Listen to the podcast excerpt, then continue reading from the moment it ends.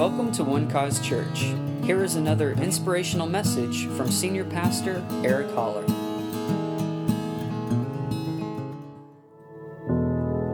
I will build the house of God, a place where people will gather and witness His beauty.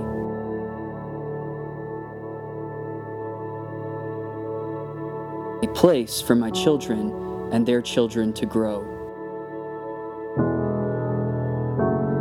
Place of sanctuary. His eyes are always on his house, and his heart is in it. The house to be built for the Lord must be exceedingly magnificent, famous and glorious throughout all countries. The house which we will build will be great, for our God is great.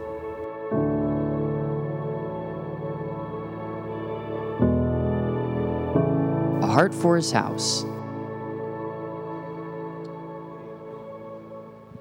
Yeah. Praise God. Amen. So, I feel like you should start that football song on over again because I got ready to preach. That song stirs me up to preach. Amen. Hallelujah. Good to see all of you here today. Um, honored, honored to that you're here today. And uh, obviously, we're missing something, some big part of our service, which is my wife. You might not be missing her as much as I am, but this is miserable now. T- two weeks tomorrow, she comes home from Europe. So I'm going to be happy to see Heather Joe and, uh, and, and feel like I know what I'm doing again. Because when she's telling me what to do, I feel empowered. That I know exactly what's going on. But when she's not here, geez, what do I do with these kids again? You got to we got to feed them again? Didn't we just do that yesterday? Or, but yeah, it just keeps up. And laundry, have mercy.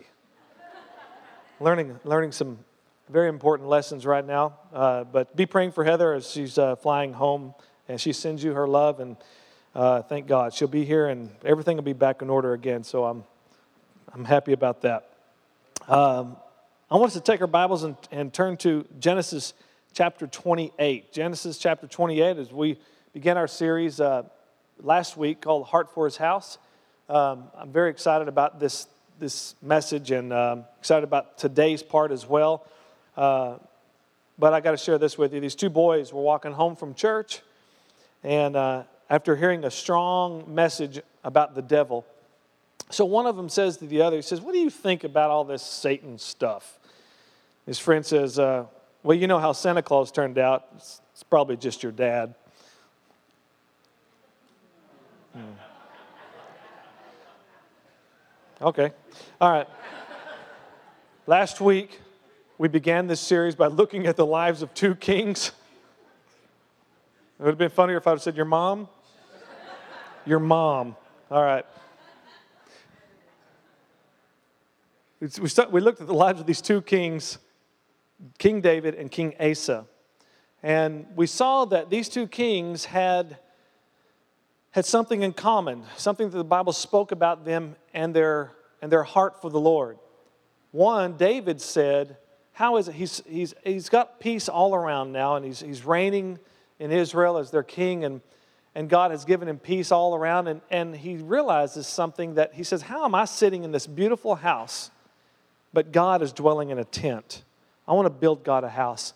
And, and God was so pleased, and He told David, David, you did well in that you wanted to build me a house. However, you personally cannot build this house because you've shed way too much blood in warfare. And so David did whatever he could in making preparations for the house, and his son Solomon would be the one who would ultimately erect this great, great structure in the earth called the house of God. And, and David said, The thing about this house, it must be magnificent, it must be glorious, it must be famous throughout all the earth, throughout all the nations. And so he made abundant provisions before his death.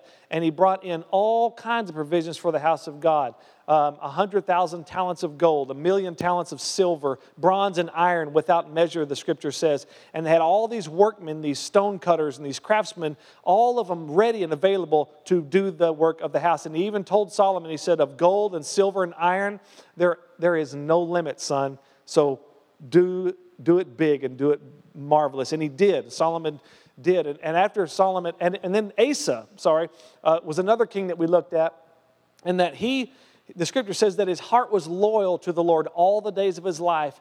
And then he also brought provisions in for the house of God gold and silver and utensils. He and his father had brought these things in. And so, by looking at those two kings, we discovered a really powerful truth, something that, is, that we can take into our own lives, and that is a heart for God translates to a heart for God's house. A heart for God translates to a heart for God's house. Both of them were vibrant and passionate about the house of God. And God even told, said of David that he is a man after my own heart.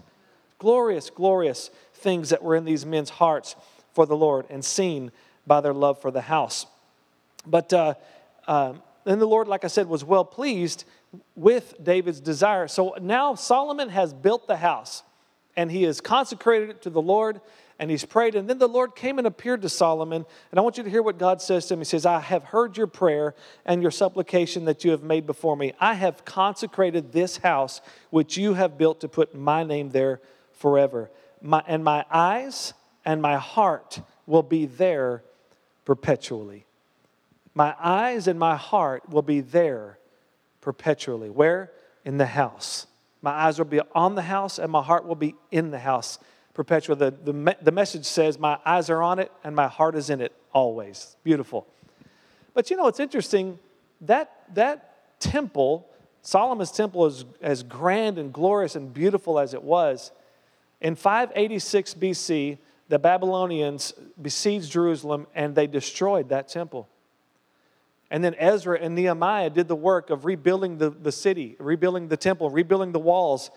And then even Herod later on, who, the, Herod who tried to kill baby Jesus, would extend that temple and make it more like a city within a city. It would increase it.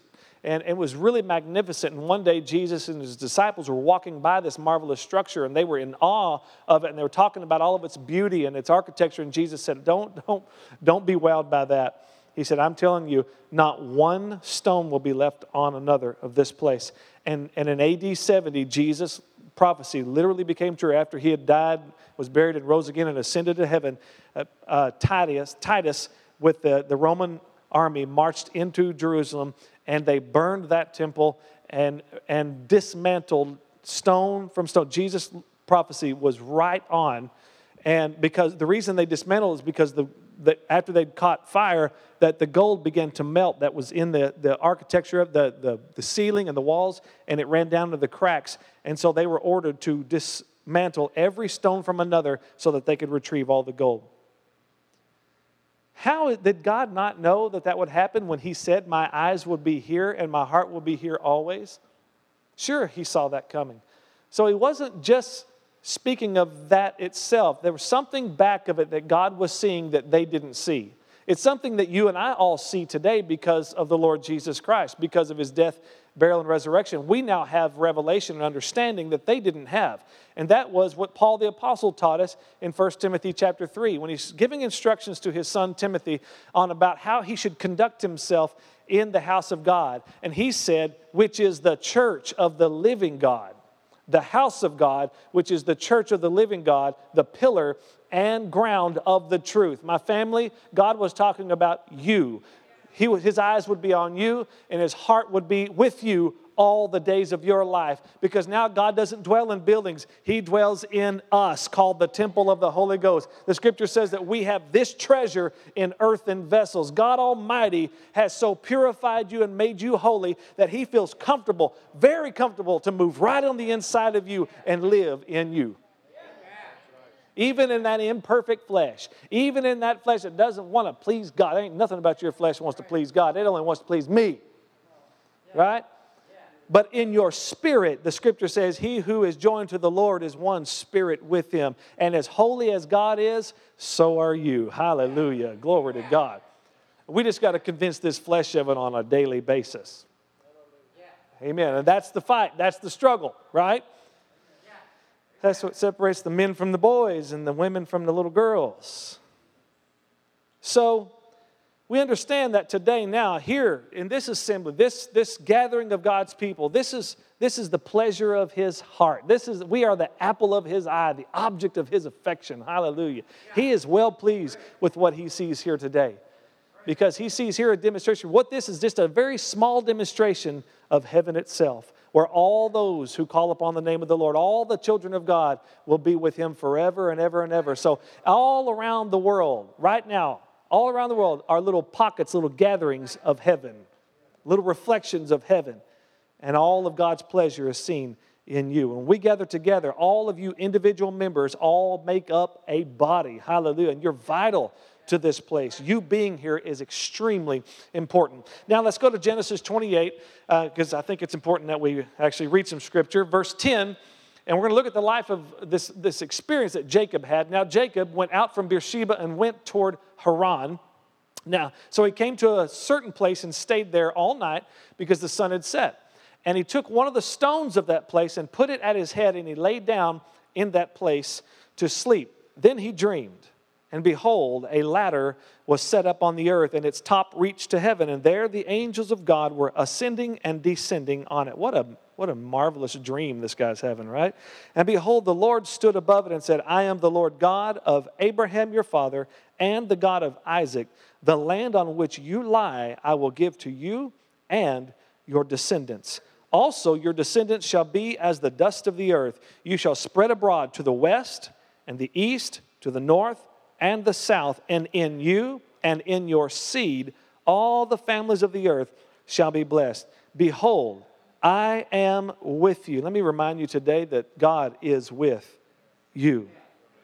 God is with you. He says, Behold, I am with you and will keep you wherever you go, and will bring you back to this land, for I will not leave you until I have done what I have spoken to you. Verse 16 Then Jacob awoke from his sleep and said, Surely the Lord is in this place, and I did not know it. And he was afraid and said, How awesome is this place? This is none other than the house of God, and this is the gate of heaven. Verse 18 Then Jacob rose early in the morning and took the stone that he had put at his head, set it up as a pillar, and poured oil on top of it. And he called the name of that place Bethel, meaning house of God, but the name of that city had been Luz previously. Then Jacob made a vow saying, If God will be with me and keep me in this way that I am going, and give me bread to eat and clothing to put on, so that I come back to my father's house in peace, then the Lord shall be my God. And this stone which I have set up as a pillar shall be God's house.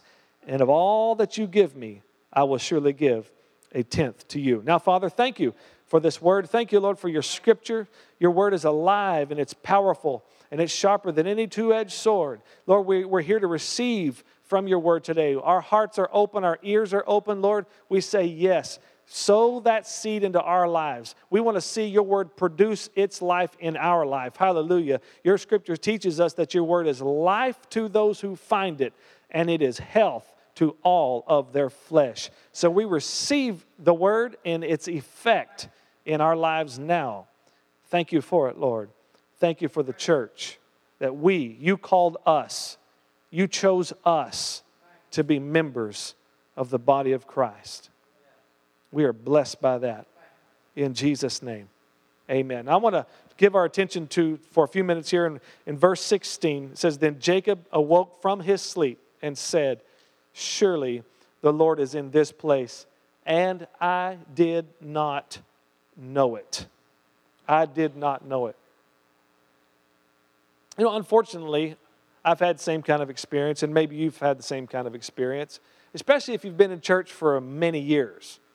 I was raised in church, being a pastor's son, and, and being there uh, all the time. So there were times unfortunately, that I took the gathering of God's people in the house of God for granted. I made, kind of approached it casually. You know, as a kid, I went just so I wouldn't get whipped. I mean, to be honest with you, I mean, for, for the most part. Because back then, we didn't have cool stuff like kids' church. This, is, this was our kids' church, right? My mom would let us bring coloring books to church, and we'd lay under the pews during the service and we would color in our coloring books. That was kids' church back then. So you've got it so much better today. Our kids have it so much better today. And, uh, you know, and if, if we got to fighting or anything under there, then mom would happily pick us up and take us out of church during the church and whip us right out in the front yard of the church. Take, make us take our belts off and whip us with our own belt. Now that's humiliating, right? True story. Happened many times. And then, after church was over, because we got a whipping in church, then dad would whip us again at home. That's no fun. Got a whip, same, same rule. You got a whipping at school, you got a whipping at home too. I'm like, we already got whipped. Why would you, why would you whip us again?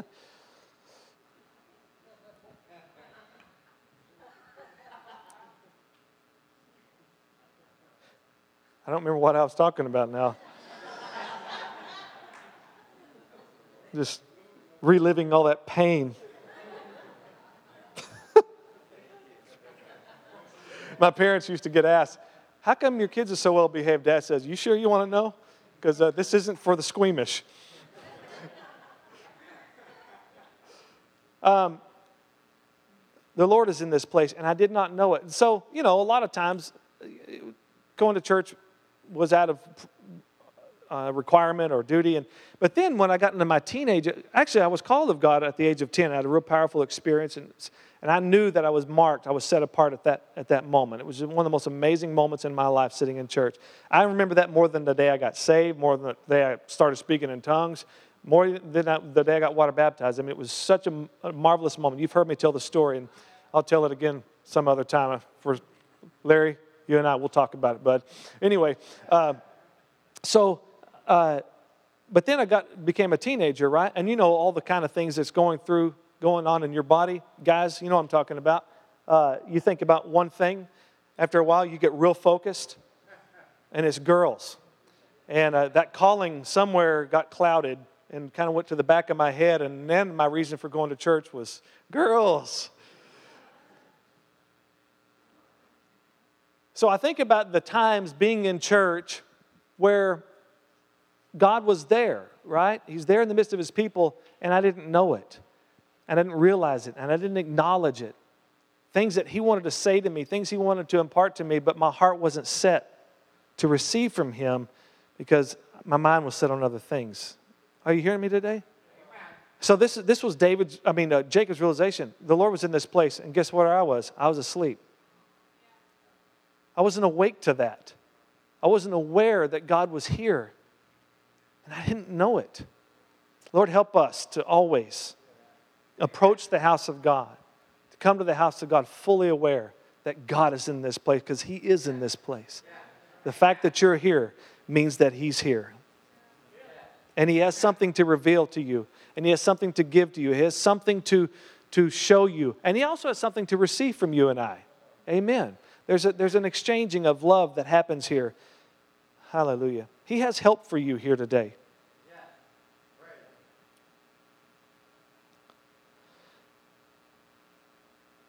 I like, I like to see those who grab a hold really see it, you know, and because it's, it's interesting that once, like, it's like a, a switch gets flipped. When someone really catches their, the cause of Christ, that's why we're called One Cause Church based on John 18 37, when Jesus stood before Pilate and said, For this cause I was born. It was for this cause I came into the world. And he was talking about his hour where he would take our sins, march them up to that cross, and die for all of our sins. Hallelujah. Shed his own precious blood so that we would all today be sin free, free from the tyranny and the bondage of sin and death. Hallelujah. But now given the spirit of life in Christ Jesus. Can I get an amen today? Hallelujah. So I'm grateful to God for that. But I love to see those who really get it, who catch the cause, who, who are moved by the cause of Christ, who come into the house of God. They approach it a whole different way. They come ready. They come ready to serve. They can't wait to worship. They come ready to give something. They come ready to pour out because they have an understanding it was Christ who died for them. We owe him our lives. I want to do everything I can for him, and my heart for him will be reflected in how I approach the house of God. It will be seen in how I see the church and my involvement there and my excitement about it and what I can do, what I can contribute. Because all of you, like I said, are all individual members of the body, all of you. And you know what? When you're not here, not only do you miss out, but others miss out. They miss out on something from you, a gift from you, something that you could bring that you didn't even know you had, probably.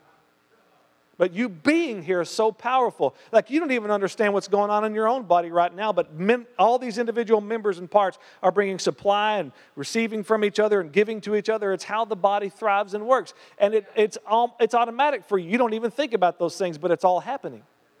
Right? And it's all extremely important. You'll figure out real quick when one part quits doing what it's supposed to do. Right? You figure it out real quick. You notice that, but when it's all functioning, it's, it's, it's easy to take advantage of, is all I'm saying. Amen. Has this ever happened to you? I know this has happened to me because I've been in church all my life. Miss one Sunday, right? You miss a church service for, for whatever reason, and only to hear somebody call me or tell me, you missed the best church service. Man, this happened. God moved mightily. You're like, really? Am I the problem then? So being here is extremely important. You being here. Because you just there are these God encounters, these God moments, and, and you just, and, and you and you really, really don't know exactly how it's going to impact you or affect you. But I can, I can guarantee you this that God is always here. And He will always, always deposit something into your life to enrich it every time. Every time. But if we're not awake to it, if we're not aware, then we'll just kind of come in and out without really experiencing the power of what he wants to do. Amen. Amen. This is Jacob's realization. My goodness, he was in this place and I did not know it. Look at verse 17. And he was afraid. Look at that. Jacob was afraid. So when I saw that, that he was afraid, I thought, well, what made Jacob afraid? So then I backed up a little bit to verse 13. Let's look at that. Let's see what what made Jacob afraid at this moment? And behold, the Lord stood above it and said, I am the Lord God of Abraham, your father, and the God of Isaac. The land on which you lie, I will give to you and your descendants. Is that anything to be afraid of there? No, it sounds pretty good, actually. Also, your descendants shall be as the dust of the earth. You shall spread abroad to the west and the east, to the north and the south, and in you and in your seed, all the families of the earth shall be blessed. Wow. That doesn't sound, the only person I think that should be scared in that would be his wife. That's a lot of babies. But Jacob ought to be, yeah, I like this. All right, verse 16 or 15. Behold, I am with you. You see this?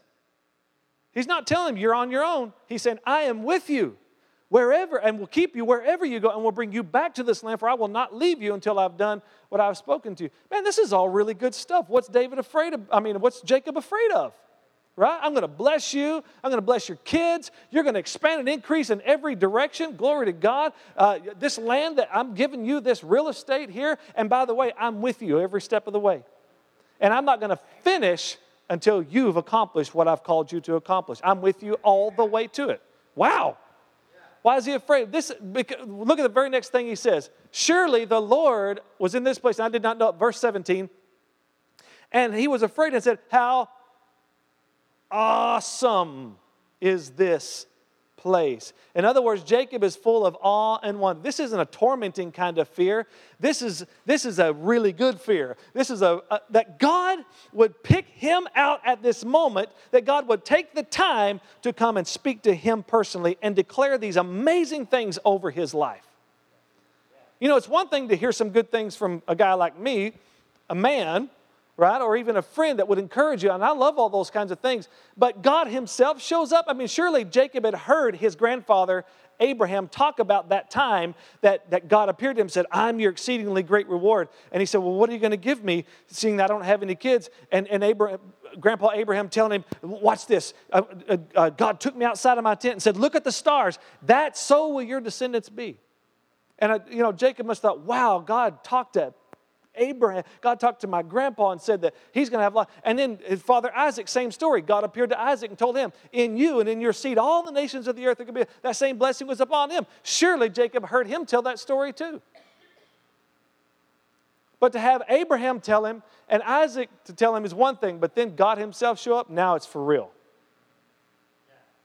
And pronounce the very same thing. And Jacob is in awe of this moment. In awe of this moment. In awe. This is an awesome place.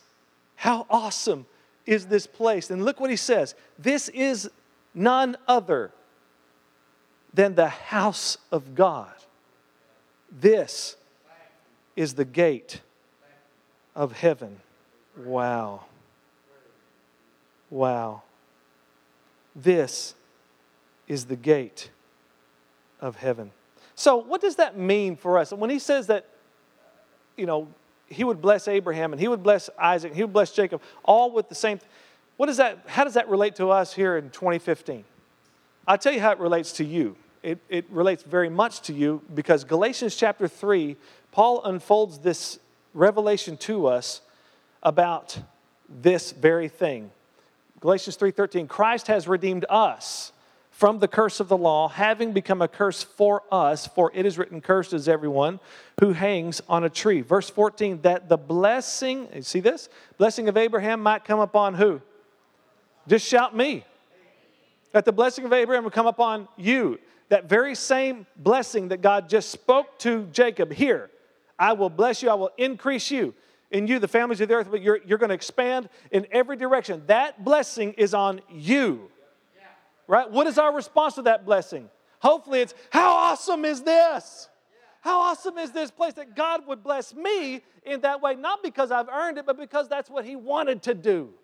That He chose you, He picked you out, He made you a member of His body, He set you in the body as He willed and said, Go, fulfill your purpose. And I'm with you wherever you go, and I'm not going to stop until I, who began that work, will complete that work in you.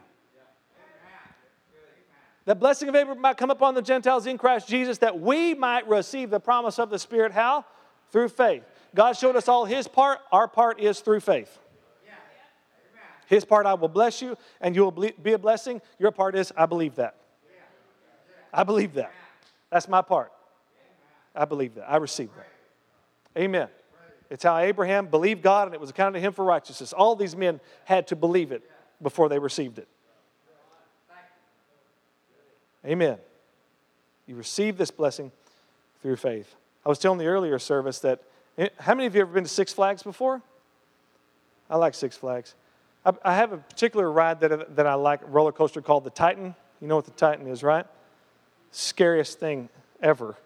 But you got to keep going back to it because it's so fun at the same time.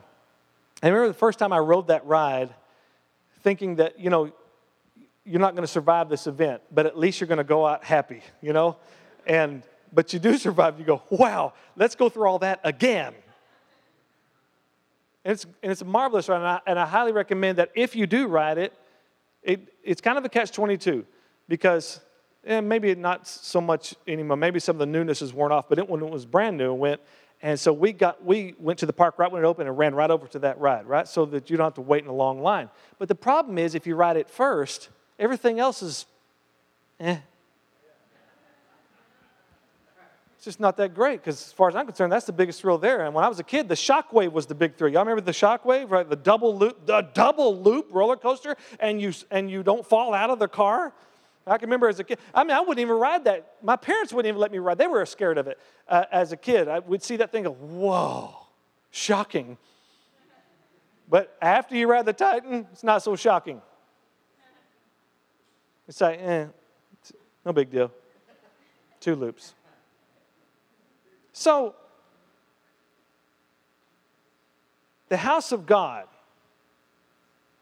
the house of God, if you will see it as the greatest thrill in your life, the most thrilling thing that you can do is to be a part of the house, to be a part of the gathering of believers. Because when you think about it, compared to that, everything else really is quite ordinary. You know? A few extra hours of work that you could put in or a couple hours of sleep, what could that do that the house of, how does that even compare to what you get accomplished or what happens in your life in the house of God? Now, I'm not here throwing rocks at anybody, all right?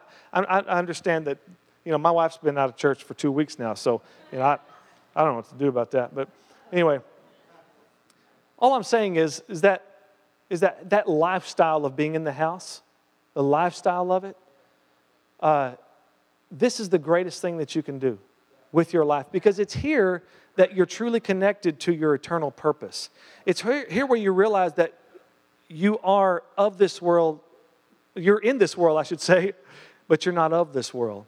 This helps us be reminded that we're citizens of another city, another kingdom, another place, citizens of heaven, and it looks different than what's out there, right? It, it just feels different. We operate differently, but we take what we have here and we bring it to the world. That's what Jesus said. We are those who declare, Your kingdom come, your will be done on earth as it is in heaven. If we don't do that, my family, it's not going to happen.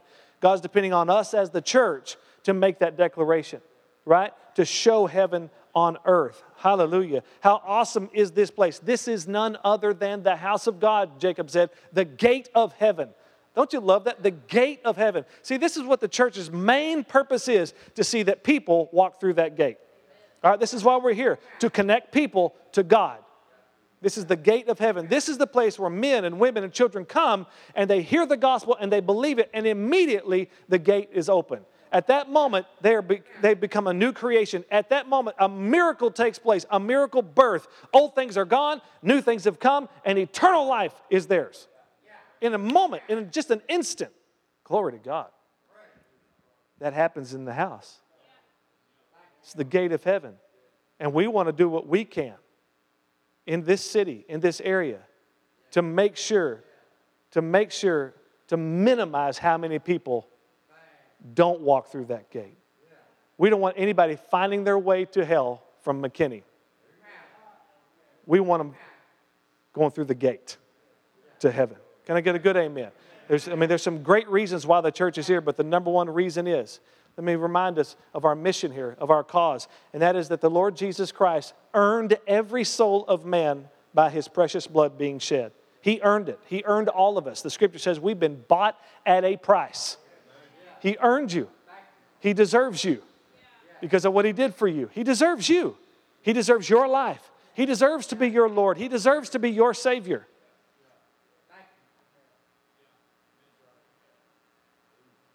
So, us going to heaven is not a reward for what we've done. Us going to heaven is His reward. You are all His trophies. You're all His reward for the work that He accomplished. And so, what our mission is, is to help bring as many people to Him to get Jesus as much of His reward as we can. All right? That's why we're here.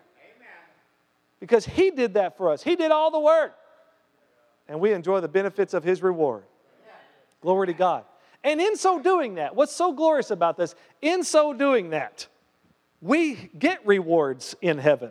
I mean, isn't heaven enough, right? But then God he, he sweetens the deal. All right, you're in the family, you got eternal life, you're going to be with me forever. But there's some, there's some prizes. Still, there's some rewards yet to be yet to be earned, yet to be received, and you do those through good works. Amen. Because after all, we are living our lives for eternity, aren't we? I've shown you this before, I'll show you again. I want to take just a moment and just give you a little illustration. Mm-hmm. If I can engineer this right. Yeah, yeah, okay, okay, all right. Want you imagine, just imagine, imagine just a moment that this microphone, the length of this microphone, represents your lifespan here on the earth, all right? And this cord represents eternal life. All right? I want you to imagine that this, this just goes on and on and on and on and on and on, on and on and on and on. But here's your life here on the earth. Here's your life. Isn't it beautiful? So you have this life, and, and you're going to spend in the average, average life here, especially in the United States, you're going to spend 65 years or so working toward this part of life called retirement. All right? We're doing all this for this right here. And we're hoping that we survive till we get here. And we're hoping once we get here that we survive a while, that we can enjoy this part of our life that we've been saving up for and we've been hold, you know and so then then then that next hopefully 20 plus years is is rest. But this compared to this it's almost insane if you think, you think about it from the spiritual level that it's utter insanity when we have a whole life we're going to be living after this life. And we get one shot to store up for ever and ever and ever. See, doesn't that make your days seem a bit more purposeful? You being here and what you're doing in those days, because let me remind you, every day that you have is a gift from God. You know, you woke up this morning. There were some people who didn't. Right? You woke up today, though. You're here. And this is a gift. Every breath you take into those lungs is a gift from Almighty God. What you exhale is a gift back to Him. Amen. Hallelujah. So, what are we living for? The church helps us remember our eternal purpose that we are everlasting beings and that we are in Christ. We're living for Him, we're living for eternity. And there's so much more to life than a good retirement. And I, I think you all should have a good retirement. Please don't get me wrong here. Just saying that's not everything. All right? What are we storing up now? Because the rewards that you're storing up now for eternity last for eternity. That's the cool thing. It lasts for eternity. The stuff that you acquire in this life, as I've told you before, that you've worked hard for and obtained, and wow, I mean, it took struggle and, and, and, and, and trials and all those kinds of things, and saving up and, and purchasing these things. When you die, your kids aren't going to care a thing about those things. They're going to sell them for pennies on the dollar at a garage sale. They're going to drag it all out. And what was so precious and you had to have at that moment, guess what? It withers away. It's it corrodes, it rusts. But Jesus said, Store up for treasures in heaven where nothing can affect it. There is no corrosion. There are no things that can eat away. There is no rust. Hallelujah. You got these things for good. Amen. So, uh, that's why I love being in the house of God. It reminds me of who I am, what we're really here for. When we go out in this world, it, it, can quickly you can lose focus on that. Especially if you turn on, especially if you watch the presidential debate the other night. I mean, if Donald Trump, we're living at a time when Donald Trump might be our president. Folks, we got some trouble in this world. I mean, we, wow. You're fired. Well, whatever.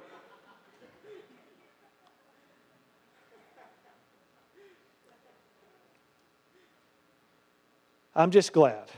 All I'm saying is, I'm just glad that our lives don't depend on that. You know, on how, how good things are going in the political world. Because we are of a kingdom that is not of this world. Thank the Lord. So, and this, this, you know, there are a lot of traditions, a lot of trivial tra- traditions we can get caught up in so many trivial traditions, right? But this is one of the greatest traditions that you can have in your life is being in the house, being in church. It enriches, you know, it's, it's proven fact that people who regularly go to church live longer, yeah. have happier marriages. You know, you can be married and be happy at the same time. I think a lot of that has to do with being in church. I really do. You can have children and be happy too. All of that. But the house of God helps us, from, like I said, reminds us, and it's, it's such a rich tradition. But, you know, then the church has traditions in it too that kind of jack up the, the enriching part of, of, of, of the, you know, being in the house. Uh, uh, you guys remember me talking about this some time ago, but I was thinking about like just, you ever question why we do what we do? You know, just think about the everyday things like somebody sneezes, and what do you, have, what do you say? God bless you. Why do you say that? Why do you say? And then, and then think about this. If you don't say it in time, like a few seconds goes by, and you think, I want to say bless you, but is too much time gone by now? And then you feel guilty about, oh, I didn't say bless, I, right? And then you get all wrapped up in this guilt and, and like, who started this stupid tradition? Now I'm all caught up in it. I mean, it's not a bad thing to say bless you, but you can say bless you to people if they don't sneeze. And by the way, when someone sneezes, just I want, I'll get a little graphic with you. That stuff that's coming out of their nose is traveling at 214 miles an hour. Who really needs the blessing? The sneezer should say, Bless you, bless you, I'm so sorry, I just threw all that stuff all over you. Bless you, no bless you. Why am I blessing the guy who's throwing his sickness over on me? Potential. I don't know. Things I question, wonder about these trivial traditions that we have and where in the world did they come from and how do we get caught up in this stuff? Because we are habitual in nature. And God has created us in a way that if we'll, if we'll grab a hold of the good traditions, the right kinds of traditions, then our lives will increase, our lives will be blessed. All right? And this house, the house of God, the pillar and ground of the truth, is, is where we is where we experience the kind of life that God has called us to live. Think about that. The pillar and ground of the truth. If this is where it happens, and think about what truth does for your life, Jesus said, it makes you free. And not only does the truth make you free, but my family, you keep coming, it'll keep you free. It'll keep you free.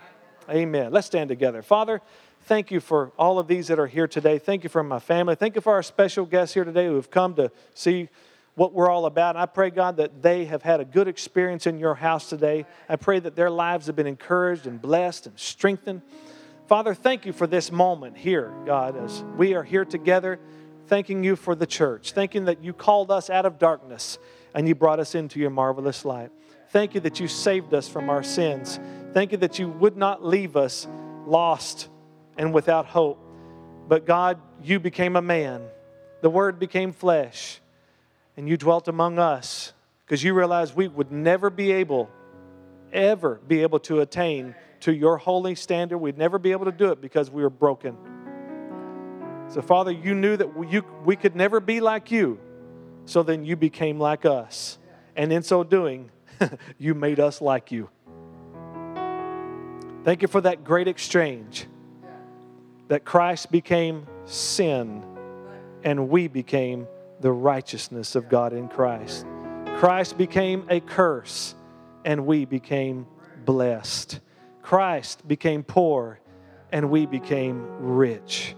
Christ became wounded and we became healed. Hallelujah. He became the Son of Man so that we could become the sons of God. What a glorious exchange. I thank you for the gospel that saves us. It's a message that has come from God to us. Christ died for your sins. He was buried and he rose again the third day from the dead. Believe on him and you will be saved. If you're here today and you know that that's you, you've, you've never put your faith in Christ, you've never received him as your Savior and Lord, I want to invite you to believe him today believe and receive Him into your heart, receive Him into your life. It's as simple as saying, Lord, I believe that you died for me. I accept that you died for me. I believe that you rose from the dead. And I believe in your work that only you made it possible for me to have a right relationship with God. There's nothing I can do, it's only by grace through faith. Come to Him today. Those of you that are weary and those of you that are tired, those of you, of you that are carrying heavy burdens, let those things go today. Receive His strength, receive His peace, receive His help right now. The scripture says He has a strength that will cause you to run and not grow weary, to walk and not faint, to mount up with wings like eagles. He is on your side. You might feel alone right now in your situation, but I'm here to tell you God is with you wherever you go, and He is on your side. Maybe you're dealing with some kind of sickness in your body, some kind of chronic pain. I want to remind you today that Jesus Christ, His body was broken so that your body would be healed. Receive what He came to give you. Don't settle with that stuff. Don't think that it is from Him, and don't think it's something you're going to deal with the rest of your life. I want to encourage you to fight by faith. Accept only what God has said, accept only what God came to bring you. It might take a few days, heck, it might take years, but won't it? It be worth it? Won't it be worth it? Receive what He came to give you. Believe on Him. Some of you, maybe today, your heart, your, in, your, in your life, you, you, you've found yourself, even though you believe in Jesus, yet you've not been fully submitted to Him. You've, you began to do things your own way. You've been caught up by the distractions of this world. Come back to Him. He has grace and mercy for, for you. He's not angry with you. He's not angry with you. He's longing for you. His arms are open to you. He wants to help you. He's just saying, Give me a chance. Come to me. I'll help you. He does not count your sins against you. He accounted your sins to Jesus. He blamed Jesus for every wrong thing you've ever done. And today, in Christ, He credits you with righteousness. Glory to God. So be free in that. Be free. The Bible says, lay aside every weight and the sin that so easily besets us. Just as easily as it gets you off course, you can lay it aside by His grace in His power. Thank you, Lord, for freedom in this house today. Thank you for healing in this place today. Thank you, Lord God, for restoring lives. Lord, thank you for repentance today, that minds are being changed. Lord, thank you, Lord, for hearts that are swelling for you today. Hallelujah. Thank you, Lord, that old things are gone and new things have come. That we believe that from this day forward, it gets better. From this day forward, we're stronger. From this day forward, Lord, we have another, a greater revelation of Christ in me, the hope of glory, and we live accordingly. Hallelujah. Thank you, Lord. In Jesus' name. Amen. Thank you for listening, and we hope you enjoyed the message. For more information about One Cause Church, please visit us online at onecausechurch.com.